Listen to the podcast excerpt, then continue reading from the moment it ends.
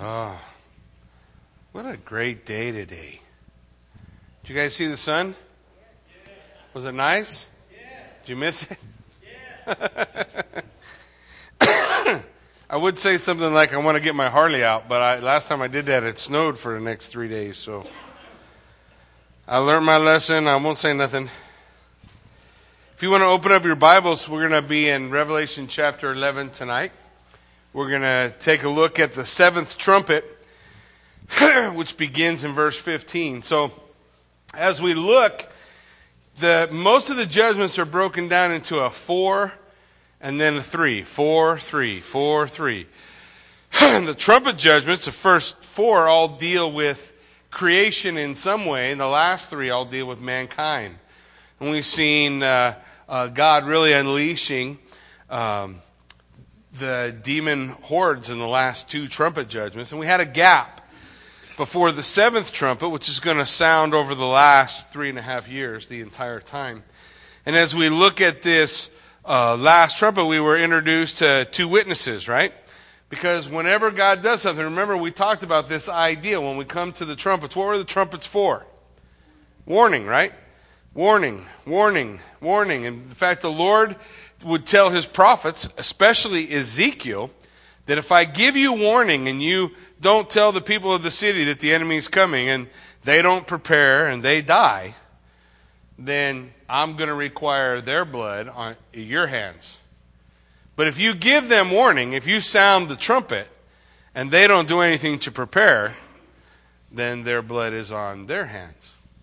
So the idea, the picture of this This warning, God shouting out uh, the judgment has come, and it's only going to get worse. The degrees, the fire is, if you will, is being turned up. So let's take a look at verse fifteen, and Revelation eleven, we'll read it together. It says, Then the seventh angel blew his trumpet, and there were loud voices in heaven saying, The kingdom of the world has become the kingdom of our Lord and of his Christ. And he shall reign forever and ever. And the twenty-four elders who sit on their thrones before God fell on their faces and worshiped God, saying, We give thanks to you, Lord God Almighty, who is and who was, for you have taken your great power and begun to reign. And the nations raged, but your wrath has come, and the time for the dead to be judged, and for rewarding your servants, the prophets and saints, excuse me, and those who fear your name, both small and great, and for destroying the destroyers of the earth. Then God's temple in heaven was open, and the ark of his covenant was seen within his temple. And there were flashes of lightning, rumblings, peals of thunder, an earthquake, and heavy hail. Let's pray.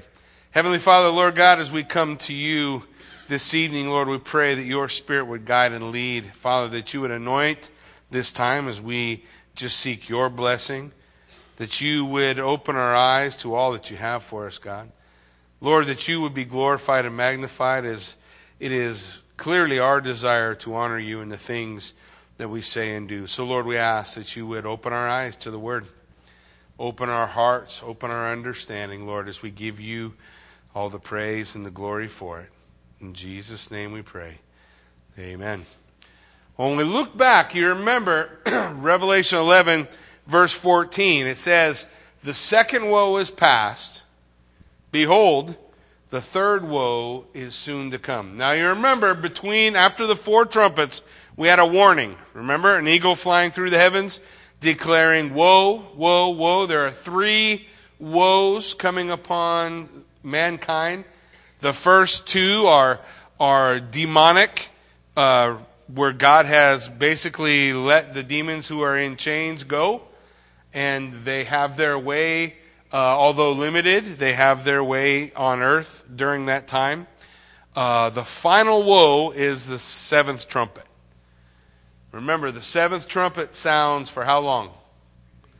Three and a half years, a long time.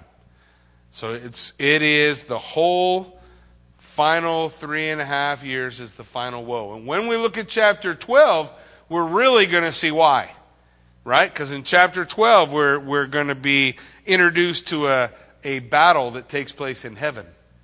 And I believe it takes place in heaven at that time. Now, some people would say it, it has already happened, but uh, I believe Satan still has access to God, still goes before the throne.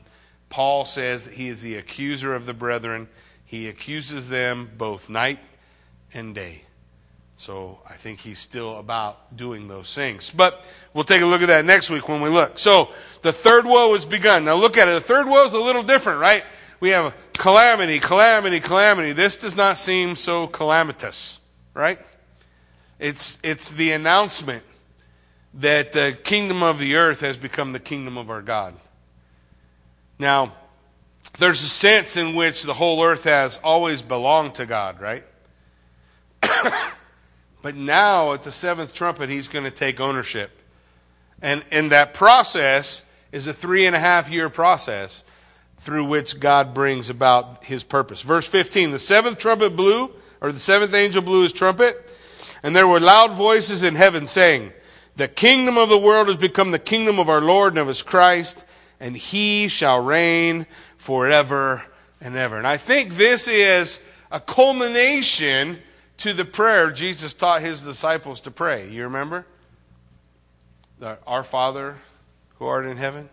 What was that line in, in Matthew six, verse ten? It says, "Your kingdom come, your will be done on earth." How? As it is in heaven. The establishing of the kingdom of God. And here we see that establishing. Now, what's the purpose of that? Well, up until this time, man has had opportunity. Make a choice. Choose this day who you will serve. Once he establishes his kingdom, now every knee will bow. He's, he is setting it up and establishing it. And the scripture tells us he'll rule with a rod of iron. Now, how long is he going to rule? What does it say? For how long? It tells us that he shall reign, what's it say? Forever and ever. Is that a long time? That's a long time. Is, is this something new scripturally, that the Lord would reign forever and ever? It's, it's all over in scripture. Let's look at it. Psalm ninety-three. Verse one and two says, "The Lord reigns." Now that's a continuous action. God's still in control, right? God's still in control. But has all mankind submitted to his authority? No. So he will establish a kingdom so that that will be done. "He is robed in majesty." The Lord is robed. He has put on strength as his belt. "Yes, the word, or the world is established, and it shall never be moved. Your throne is established from of old. You are from everlasting." So how long is God going to rule? Forever and ever. Has he ever not been king?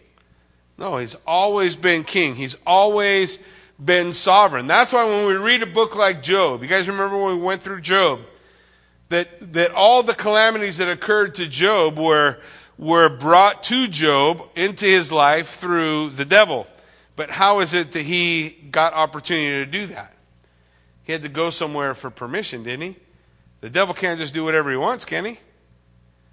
According to Job, it says that, that, that Satan came before God and said, "If you cut me loose, Job will quit on you right now." So God said, "Go ahead." Did he set limits? Yeah. Could Satan do whatever he wanted? Nope. He set limits, and God lifted up Job as his champion. God is the sovereign. He's in control. He's the king. He's the judge. Everything that enters into my life today passes through the hands of a God who loves me. Now, can I pretend to know how all the links of the chain fit together? I mean, in our incredible reasoning skills, you and I, and our ability to understand, you think we can we can figure out how everybody's, the actions that happen to everybody fit together? I don't think I can. I don't think I, I would get it even if God came down here and told me all the whys and all the reasons. But I know that all the things that happen to man here on earth, they all fit together like a like weaving in a tapestry, right?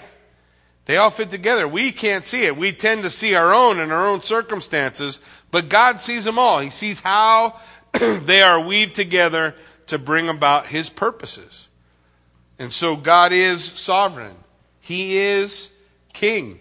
He has the authority. Psalm one forty-five, ten says, all your works shall give thanks to you, O Lord, and all your saints will bless you. They will speak of the glory of your kingdom and tell of your power, to make known to the children of man your mighty deeds and the glorious splendor of your kingdom. For your kingdom is an everlasting kingdom. Your dominion endures throughout all generations. The Lord is faithful in all his words and kind in all his works. So what do I have to remind myself when I think about the sovereignty and the everlasting nature of God's kingdom? I have to remind myself of something. God is good. Well, sometimes I don't feel like that. But that's only because I don't understand how all those pieces fit together.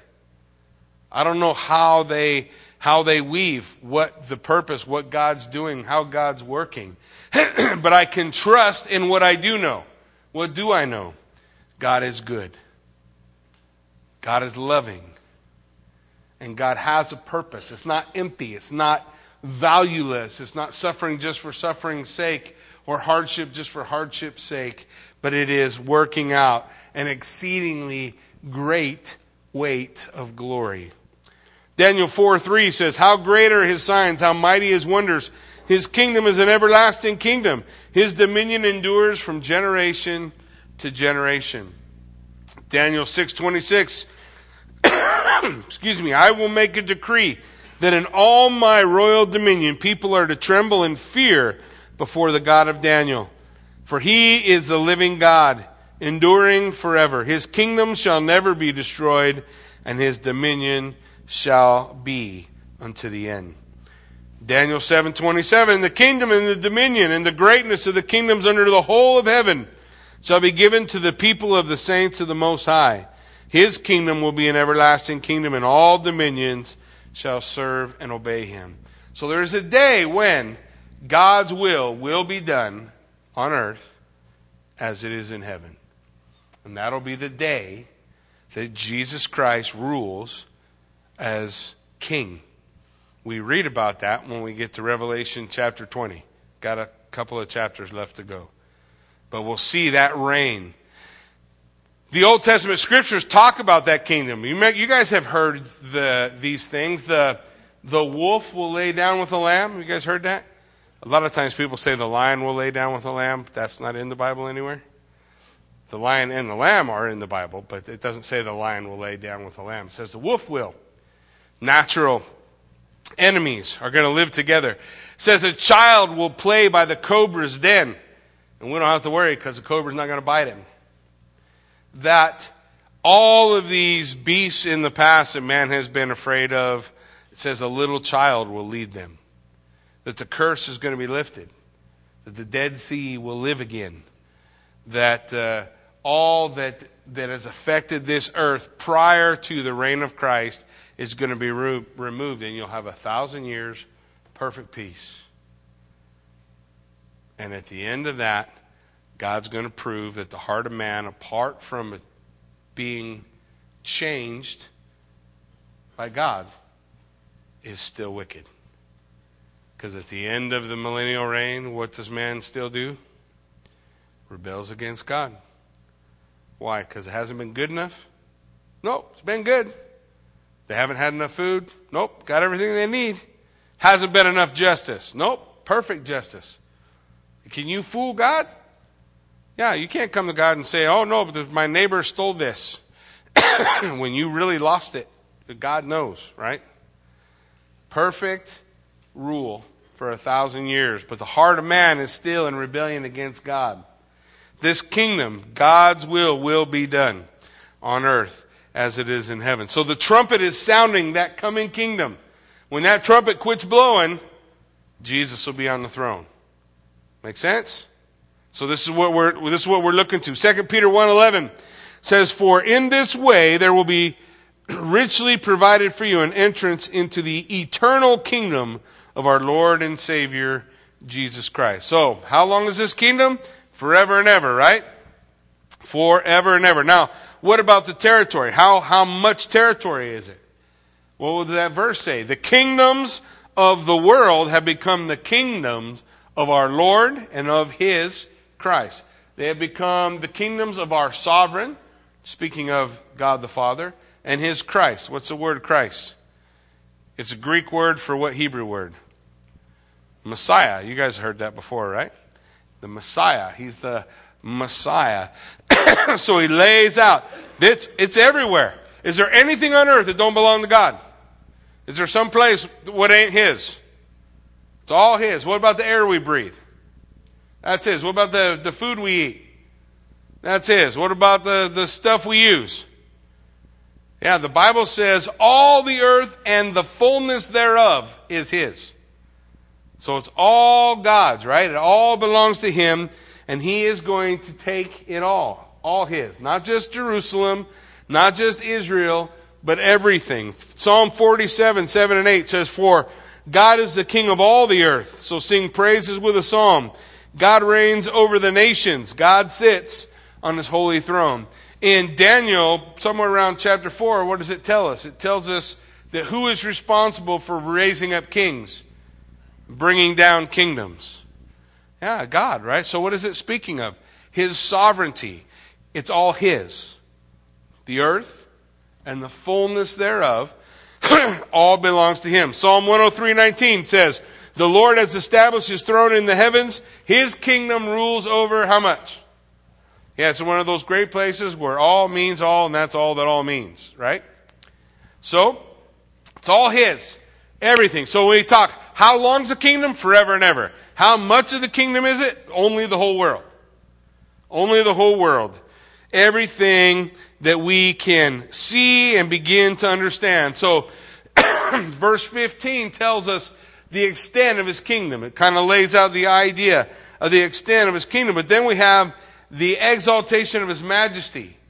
Look at, look at the next verse, verse sixteen. "And the twenty-four elders who sit on their thrones before God fell on their faces and worshiped God."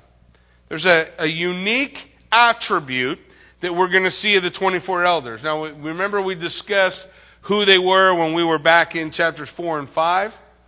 I, I believe the twenty-four elders are a representative number that includes the church, that they represent the church. Some people see twelve tribes and twelve disciples, uh, which ultimately would be doing the same thing. The twelve and the twelve sitting together on thrones are, are a, uh, a number of the redeemed of God, those whom God has redeemed. But nevertheless, as we look at them, what are they doing? Worshiping God. How many times? Just about every time we see him, right? It's like every time we see him, it says they fell on their face and worship God. They fell on their face and worship God. They fell on their face and worship God. Is there anybody, by the way, any human being who has ever had the opportunity to stand in the presence of God who hasn't done that? Well, that's pretty much all of them, right? Just about every prophet that we read about in the scriptures, Ezekiel, Jeremiah, Isaiah, one of the One of the factors that make them a prophet is not just the fact that they make predictions or that they say that they're speaking for God or that they speak forth God's word, but that they had a face-to-face encounter with God, that they received their call from God. Think about the New Testament guy. What's that guy's name? Oh, Paul. You remember him? Right? God picked him out of a... He was headed to wipe everybody out, yeah? So he had a face-to-face encounter with God, and then God commissioned him.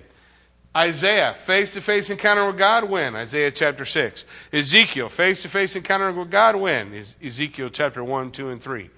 Over and over and over again, when you look at the, the, the prophets, you're going to see that this sets them apart. What, they had a face-to-face encounter with God. And what do they all do when they have that face-to-face encounter with God? Well, Isaiah says, "Woe is me. I'm a man of unclean lips, and I dwell among a people of unclean lips." What's he saying? He suddenly recognizes his sinfulness and his, he, that he is woefully insufficient to stand before God. What makes us able to stand before God? Ah, Jesus Christ. Grace of God makes us able to stand before God. And so you'll see a similar experience that all the prophets have when they come before the Lord. So when we see the twenty-four elders, it's not shocking to me that this is their the action that we see them in. In Revelation four ten, what's it say? twenty-four elders fall down before him who is sitting on the throne and worship him who lives forever and ever. Revelation five eight.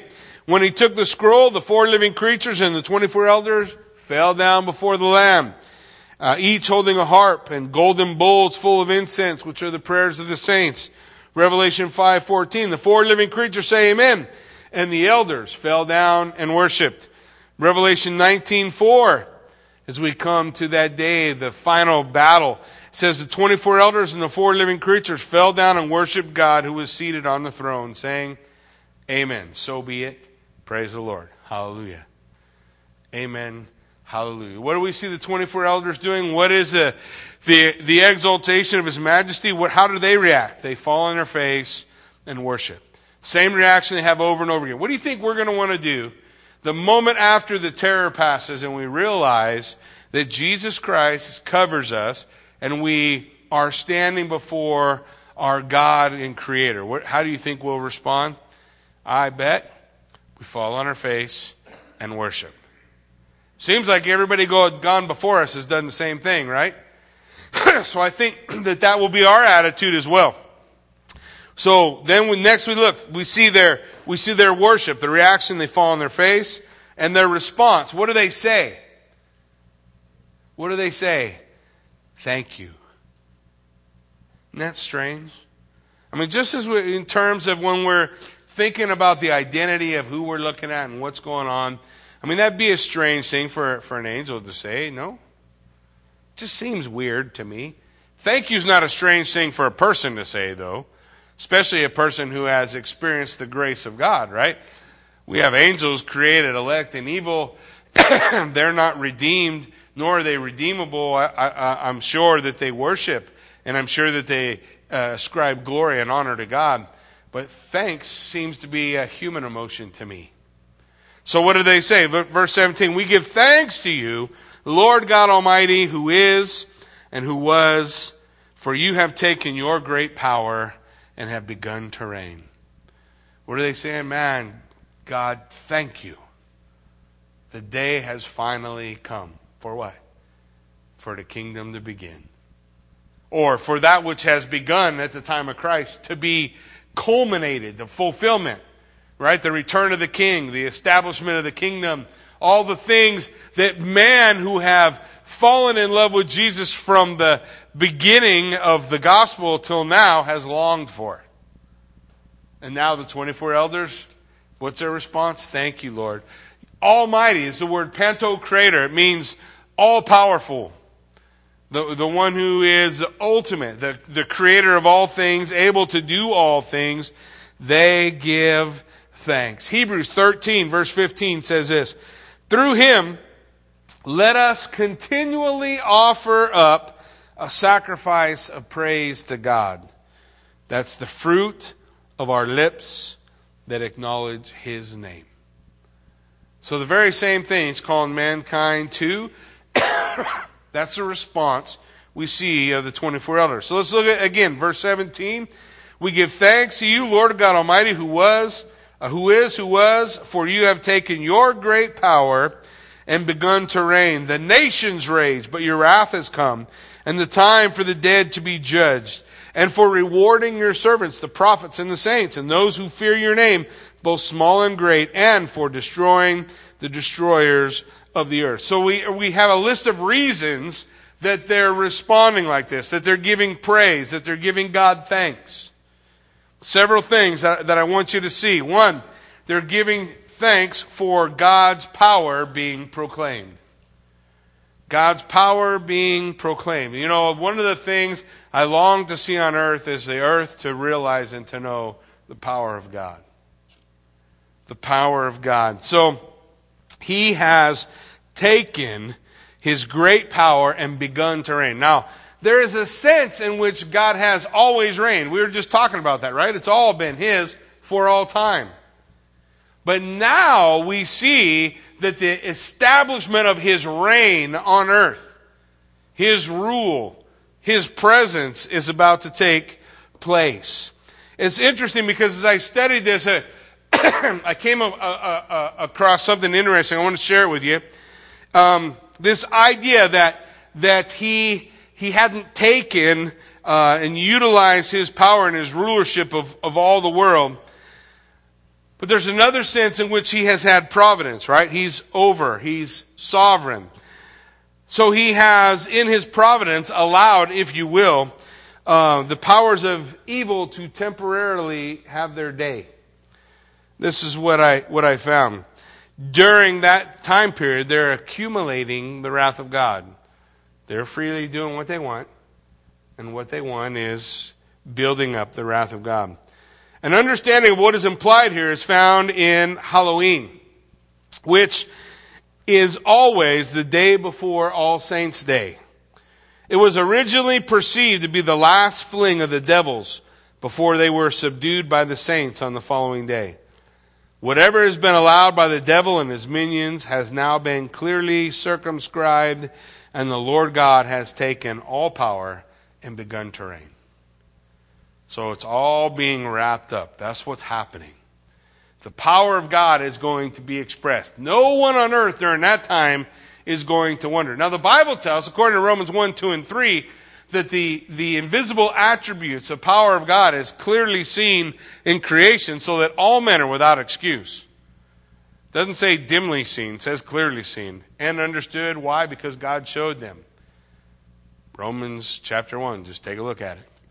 And what's he what's he saying? He's saying, look, man knows God. Man, man doesn't go to hell because he doesn't know God. Man goes to hell because he won't worship the God he knows exists.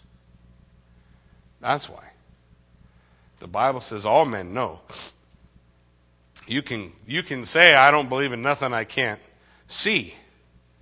But that's your choice. That doesn't mean you don't know that there's things you can't see that are involved in what's going on in this world. The Bible says one of the reasons they're going to give thanks, the power of God is being proclaimed, clearly seen around them. Next, we're going to see God's plan being accomplished. Look, it says God's plan is going to be uh, finished. He says, for the time for the dead to be judged.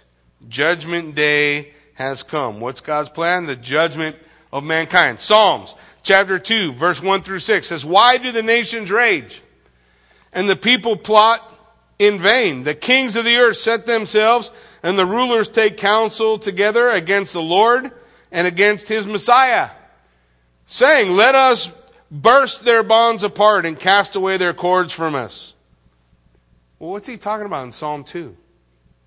He's talking about the day when Jesus rules and reigns as king, and the men who follow him in that kingdom say, we won't have you rule over us. We always think that if, if we took away all the objections and God just clearly showed himself and everything was perfect, then man would be right. But see, what's broken is not how God deals with us. What's broken is us. Right? You ever heard that thing that, you know, sometimes people get in trouble and they want to move somewhere else? You guys know what I'm talking about? You know, I just want a fresh start. I'm going to move someplace else. What's wrong with that plan? You went with you, right? So when you get there, you're still there. So if the problems all circle you, how long before all those same problems come back? Not very long, right? You're still there. You're still there. Those things are are coming back. The, the problem is in the heart of men. So what does it say? It says God laughs at them, holds them in derision. Then he will speak to them in his wrath and terrify them in his fury. As for me, I have set my king on Zion, my holy hill. The writer of Psalm saying, my, my eyes on Jesus. The day will come when men will reject him still to rule over them. Revelation nineteen, it says in verse fifteen, from his mouth goes a sharp sword with which to strike down the nations, and he will rule them with a rod of iron, and he will tread the winepress of the fury of the wrath of God the Almighty, and on his robe and on his thigh he has a name written, King of Kings and Lord of Lords. That, that day, God's plan will be revealed with the judgment. God's going to judge the living and the dead. And so we also see God's fulfillment. How do we see God's fulfillment? The fulfillment of God's promises. Look, for rewarding your servants, not just a day of judgment, right? but also a day for rewarding your servants, the prophets and the saints, those who fear your name, both small and great." The Bible's full of promises from God to his, his children, right? From God to his kids, his servants. Think about the stories, the parables that Jesus told. You'll know this one, Matthew twenty-five, twenty-one. "So his master said to him, 'Well done, good and faithful servant,'" right? You guys know this. "You have been faithful over a little, I'll set you over much. Enter into the joy of your master." Matthew twenty-five, twenty-three. "His master said to him, 'Well done, good and faithful servant. You have been faithful over a little, I will set you over much. Enter into the joy of your master.'" Matthew twenty-five, thirty-four. "Then the king will say to those on his right hand, 'Come, you who are blessed by my Father, inherit the kingdom prepared for you from the foundation of the world.'" There's a reward, too, for the servants of God. Mark ten, twenty-nine and thirty. Jesus said, "Truly I say to you, there is no one who has left house or brothers or sister or mother or father or children or lands for my sake and for the gospel, who will not receive a hundredfold now in this time, houses, brothers, sisters, mothers, children, and lands, with persecutions, and in the age to come, eternal life." So God has a promise. Now it's funny because a lot of people point to that particular scripture to talk about all the upside of the promise. Did you guys catch the one little backhanded promise? Yeah. So you get a hundred times, whatever you left, whatever you sacrificed for the Lord, praise God, God's going to give you more. You know, I lost things in my family as a result of following the Lord, but I've gained a bigger family than I ever had before because I have my family in Beulah. I have my family in the Lord. I have people uh, that have taken the place. Grandparents that I have uh, lost, and now my kids have other grandparents who are willing to be grandparents to them because the family of God is big enough and welcoming enough to fulfill those roles. God says, "I'm going to give you a hundred times. I'm going to, I'm going to give you more, more than we can sacrifice for God. God will give us." And then there's that little phrase, "with persecution." Nobody seems to want to talk about that one. But you, we, here's what we have to remember, guys. Here's what we have to remember in this world and in this place. We are at war. You are in enemy territory. God hasn't set his feet down and staked his flag. That trumpet has not sounded, and he has not taken control of this world. So we are at war in enemy territory, and we should expect a certain amount of persecution, right? We should expect that the world will be hostile toward us if we are standing for the gospel, because the word was, the world was hostile toward Christ, wasn't he? Didn't they want him? Seems like when I read the Gospels, there were, there were people who believed, right, and followed him. Praise God, that's the blessing. What's the curse? You got people wanting to kill you sometimes too, right? Well, let's think about this one. Uh, John, we read about Lazarus. Remember Lazarus? Lazarus died. That's all Lazarus ever did. He died, and Jesus stood outside of Lazarus' tomb and said, "Lazarus, come forth." That's all we know about Lazarus. That's it. Do you know that the same guys who wanted to kill Jesus wanted to kill Lazarus? How come? Just being alive made him a witness for Christ. Just being alive. Did he get a lot of blessing? He got more time with his sisters, right? He got more time with his family. That, those are some pretty great blessings, but did it come without any persecution? No, there's persecution there too, right? With persecutions. Hebrews six ten says this, "For God is not unjust so as to overlook your work and the love that you have shown for his name in serving the saints as you still do." What is he saying? God knows what you do for him. You might have a job somewhere where you work and slave and give of yourself and nobody knows. Nobody really values it. Nobody thinks anything special. Maybe you even think one day I'll stop doing it and everybody will know. But the reality is if you stop doing it, nobody's going to know because they don't know now. They just don't know. This is a broken, fallen place we live in. We should expect that. But what does God say? I know. I know. When we learn to live our life as a sacrifice of praise for an audience of one, you will find greater peace than you have ever known. Because we live our life and we do the things we do to please God and not men. And when we do that, man, there's such peace there. Because now it's not about, oh, they didn't appreciate it, or they didn't see, or they don't know, or, you know, because we can all find ourselves in those places. But instead we go, man, you know what God's Word says? He ain't missed one. You know that God's Word says He has not missed one of your tears when you cried in the dark someplace, weeping and, and sorrowful over what life's done and what's happened in life or failures or problems in your life. You know that God says, I was there every time and I caught every one of your tears. And I keep them in a bottle, He says.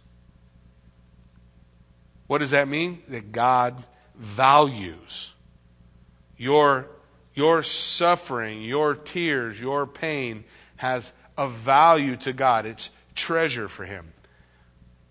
We give God who has everything, who owns everything. Why don't you just give Him your heart? Good, bad, all of it. He just wants the real. He wants those things that are really you, and He treasures them. That brings me, that brings me peace. I don't know about you guys. All God's promises are going to be fulfilled. He's watching. Revelation twenty-two twelve says this, Behold, I am coming soon, bringing my recompense with me to repay each one for what he has done. God says, I'm not going to miss anything. I'll see it all. I won't forget the labor of love that you've given. I won't miss an opportunity to give you praise. There's going to be a moment that we all have. Every one of us who is a believer in Jesus Christ, where we stand before God, a very God, and we have our, our day of reckoning. We all get it. And nobody else is going to be responsible for yours. Just you. And God says, I won't miss anything. I'll, I will remember all you've done for me.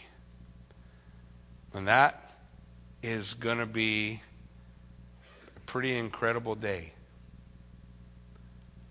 That's going to be a pretty incredible, the fulfillment of all God's promises and the words that Jesus speaks.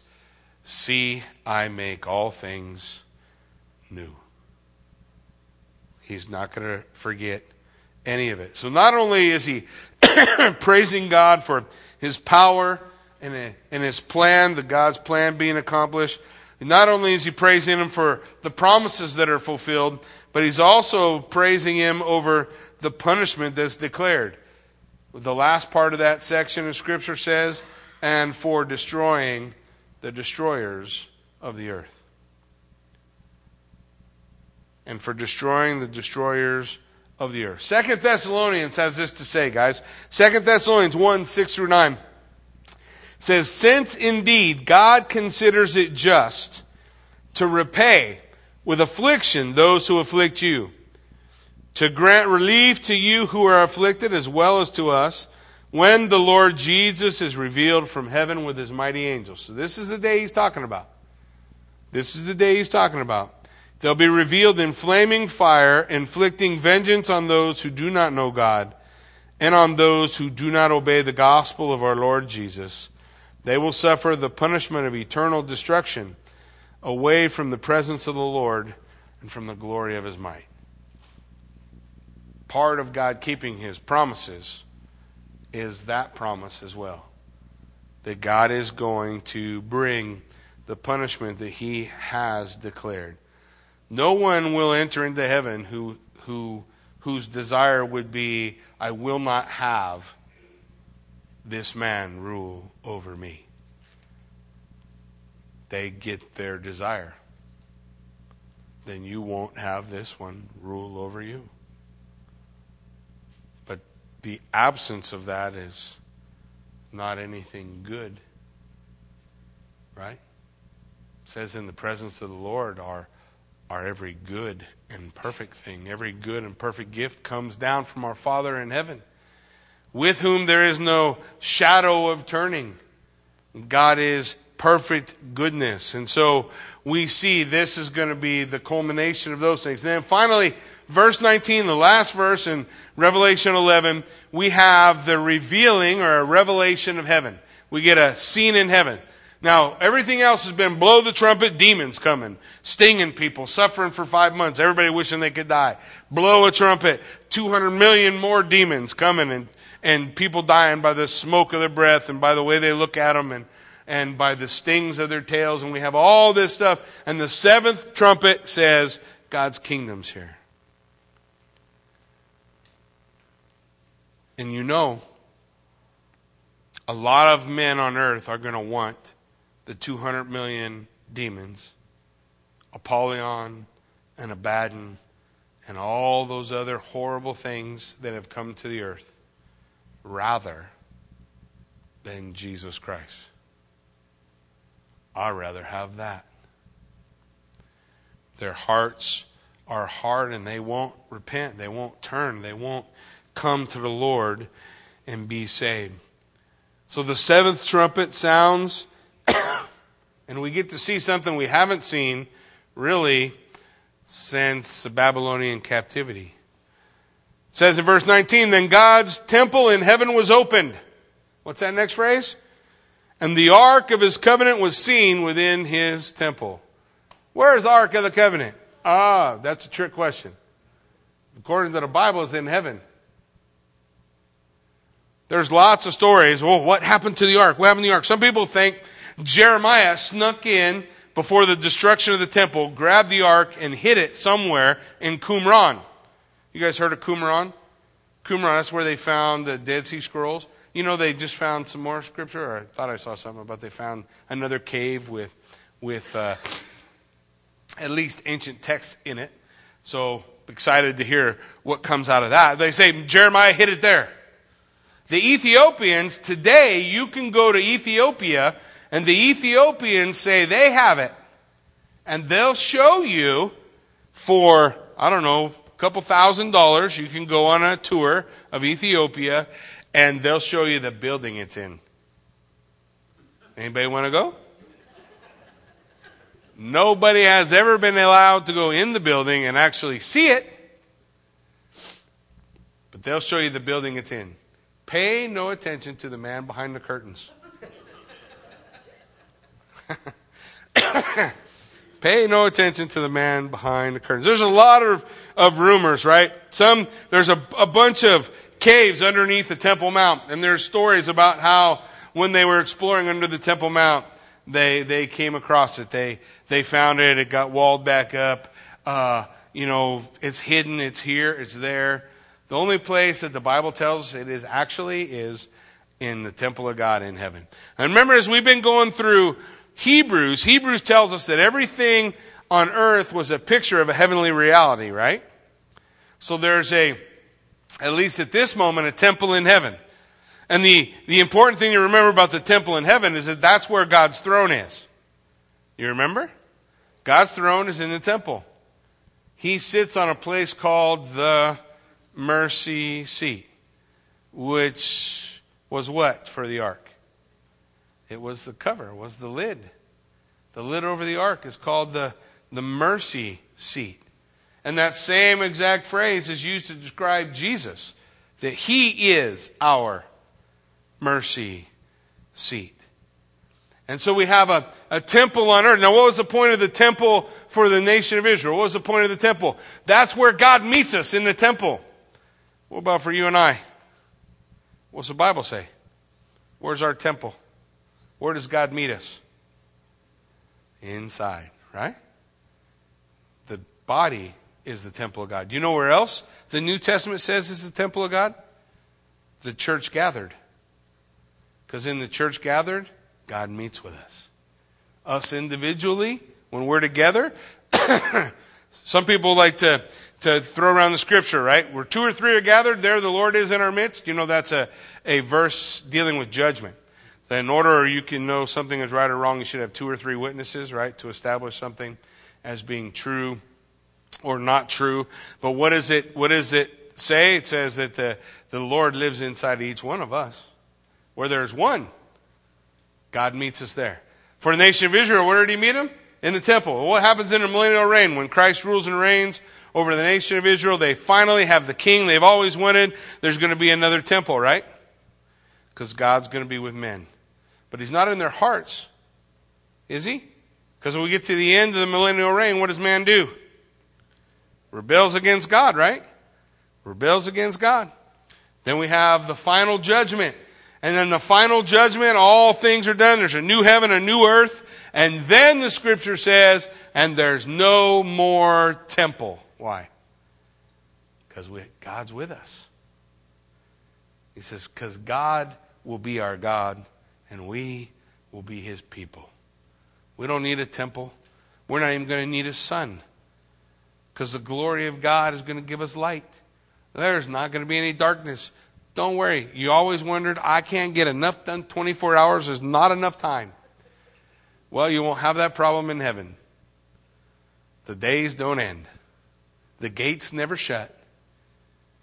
There's nothing that, that needs to be fretted about or worried about. So the temple we see, the Ark of the Covenant, is in heaven. Now I want you to see this last phrase, and I want you to remember, because we've talked about this before. There were flashes of lightning, rumbling, peals of thunder, an earthquake, and heavy hail. Now what in the world is going on? What is that talking about? Now we can say that's all literal, and that's all literally going to happen. But I, what I want you to see is decreation language. Decreation language is like the stars fell out of the heaven. The The entire earth quaked. The sun didn't shine and the moon turned to blood. You guys with me? What is all that declaring? Here's what I want you to see when you see all those things. God is on the move. God is moving. And when God moves, you're not going to miss it.